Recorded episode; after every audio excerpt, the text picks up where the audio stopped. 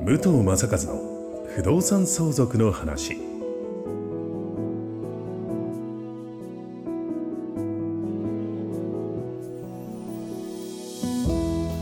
ポッドキャスト武藤正和の不動産相続の話は意外と知らない不動産相続についてのお話を相続診断士宅地建物取引士の武藤正和が実例をもとにお伝えしながらリスナーの皆様の相続準備のお手伝いをさせていただく番組です。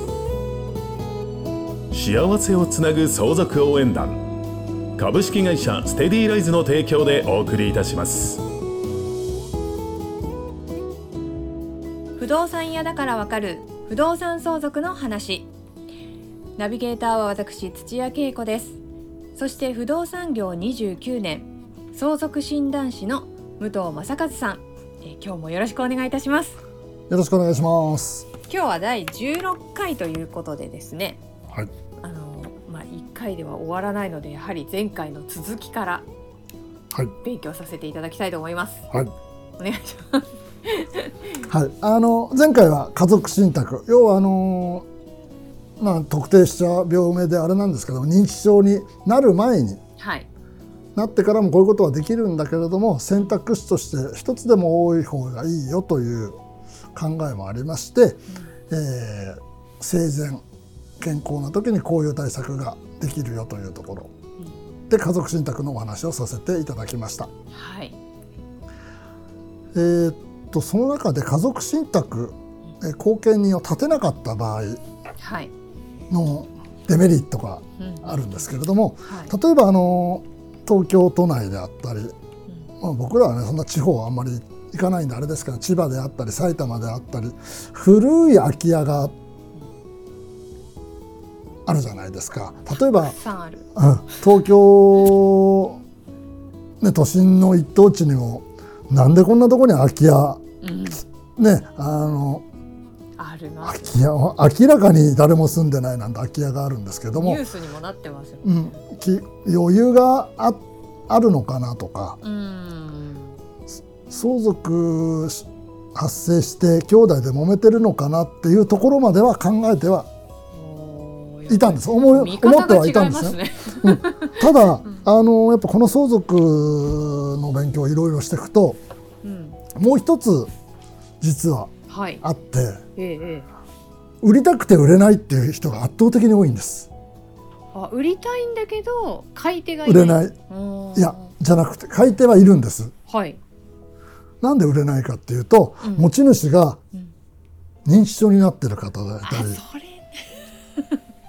そっかそっまあか。先ほどのから言ってる都心の一部なんかまさにそうではい。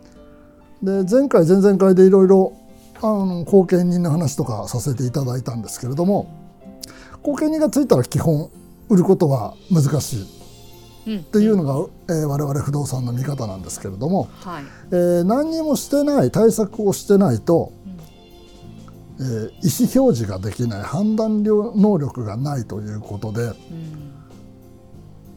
売れないです例えば恵子さんのはい。ご自宅がうん。港区のど真ん中にあってはい。お母様がお持ちでお母さんが認知症になってしまったらうん。恵子さんの意思じゃ売れない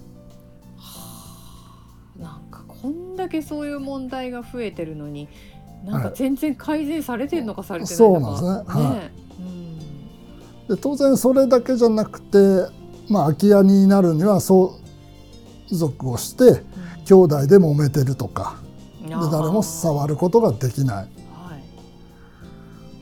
はい。で以前私どもの勉強会に来たお客様の中では4人兄弟で、えー、と新宿区なんですけれども不動産を相続したはい。で相続したのはもう15年ぐらい前なんですけれども、はい。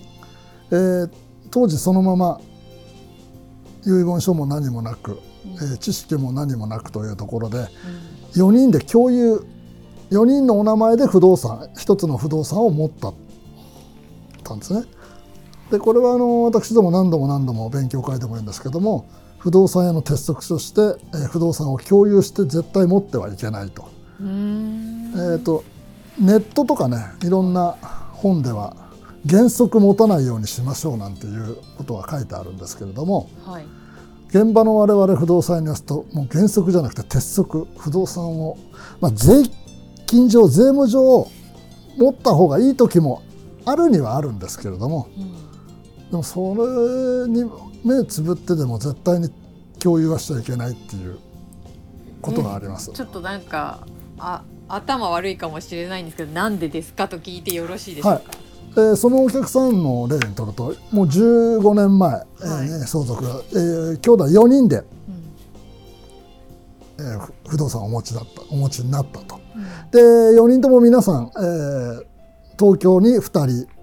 申し訳ない、えー、と関西にお一人、えー一番上のお姉さんだけ結婚してアメリカにいる。はい。だからその不動産も特にいらない。でうん。基本的にいつか売ろうねというところで4人で持ったんです。はい。当然リスク4人で持つリスクも当然その時は皆さんお持ちだったんですけどまあ最終的に売ることだからいいやっていうところで、うんそれで15年前に相続をしてそれから、えーと要するに6年6年した時に一番上のお兄さんがはい。若年性の認知症になってしまったんです。なんかそういうのって本当に起こっちゃうんですね、い。そういうことが、それでじゃあどうしようこうしようとなってる時にもう後見人を立ててもらうしかないよね。うん。亡くなったお兄さんのお奥様に後見人のつけてください。申請をしてください、お願いしたところまあ嫌ですって いう返事なんですね。はい。当然そこに後見に立ててしまうとその、えーお兄様の預貯金から何から全部後見人のものにな,、ねそそうなってしまうんで、えーお奥様、まあ、義理のお姉さんにしてみればいやそれは協力できませんよとなってしまった。はいそうすると売ることはもうできませんと。ああそれってどうにもできないんですか？できないです。ええあだからだからみんなそうやってそ,、まあ、その理由だけじゃないと思いますけど。それだけじゃないんですけどね。うん、空き家が。あでるで今度じゃあ売れないんだったら売れ皆皆さんご自宅は他に持ってるんでうん。いいんじゃないかと思う方もいると思うんですけども今度空き家になると、はい、えー草木はぼうぼううん、そうそうそうです、ねあの当然誰も住んでないですから劣化も早い。うん。うんそうするとですね今空き家にあの特定空き家というあの認定をされてしまうことがあるんです。明らかに汚い衛生上有害だとかはい。景観を損ねるとかうん。あのそこに例えば、ね、柄の悪い人たちが入っちゃうんじゃないか。ということで周りからあまり環境に良くないよねっていうことで持ち主のところに、えーこの時は新宿区だ。新宿からこれどうにかしてくださいねなんてことで。うん。例えばもう特定空き家にされるとガラスの窓が割れてるとかシャッターが壊れてる門扉が壊れてるかひどくなればなるほどそういうことが来てじゃあ、えー先ほど言いました他の兄弟は地方に住んでいるアメリカあ外国に住んでいるってことで誰も来てくれないんで、一番下の妹だけが東京に住んでるんで、えーと樹木の伐採をうん。しに行ったり掃除をしに行ってやっぱ数十万数十70万ぐらいかかったとかな。何かかけてあの、まあ、とりあえず直したっていうことなんですけども当然それからそれがもう結構もう何年前ですかそれからまた何度かもう建て壊してくれたとか近隣から役所の方にそういうことが来てる。でもそんなこんなで他の兄弟も誰も協力してくれない。海外にいるお姉さんはもう勝手にしてよっていうことでもうそれから兄弟仲間も当然悪くなってしまってるんですけれどもはそれでこれとまだそれからもうそのままなんですけれどもその方はどうしたらいいかっていう相談だったんではい、まあこれそうしとくしかないですよねってえー、それしかないんですか方法がないんですね。だから弁護士の先生と今しょもうそれが2年前なんですけどもこれ区からどんどんねあの建物がひどいよ壊さなきゃいけないようんってなってどんどん指導が来るとですね今あの前お話したかと思うんです固定資産税土地の固定資産税のあの特例が外されてしまうんです。うん特例ねえー今あの建物が建ってると土地の固定資産税って、えー約6分の1に軽減されてるんですね。ははいその軽減が外されてしまうってことは6分の1にならないってことはまあ約6倍に跳ね上がってしまう。メなんかいいことないですね。いいことないです。うん。そうするとその税金を誰が払うのかっていう。妹さんになっちゃいますかね。なっちゃうんですねだから本当は本当は兄弟でやらなきゃいけないんですけれども、うん。でも下手したら本当空き家なんて地震とかね台風で倒れてきちゃった場合とかってまたもう全部じ自分のところに帰ってきてしまいますから。ご近所さんの。はい、ご近所さんから。ねなんかおいちお家が傷んじゃったってなるとまた請求が来ちゃうんです。かははあどうすい、だるからこれは怖いです。えじゃあそのお姉さんあの義理のお姉さんが後見になりますって言わない限りはもう進まない。貢献ならなるもしくは申請して誰かになる、まあ、これは限りなく。もしくはその財産分与のはいらないって言って外れるっていうこともできるんですか？まあ、そのお兄さんの意思が。ああそっかそっかそっか。これも申し訳ないんですけどもお兄さんが亡くなるま亡くなって、はい、えー配偶者の奥様とうん、あ息子さんが相続した場合、そその方たちと、えー持ち分の売買をするなり、あ、うん、話しまあ合える、、贈贈与で戻すのかっていうところなんですけども、まだまだそういうところではない。だからまだげ現在進行形だと思います。いやー大変だわこれは。国もなんかこんな案件もう今まで何十年とあったはずなのに全然新しい動きっていうのはないんですか？ね。はい。だからこれはね家族信託の話とちょっとずれてしまってはいるんですけれども、うん。空き家がやっぱ多くなるといろんな事情がある。空き家を出さないようにするにはうんどうするかっていうことをそれぞれが考えなきゃいけない。うん。意外となんか世田谷区の方多いって聞きますけど。多いですね多いですね。高山多いです。うん。だこう、うん。この僕のお客様の案件はそもそも共有で持つとこういうことがあるよっていううん。リスク。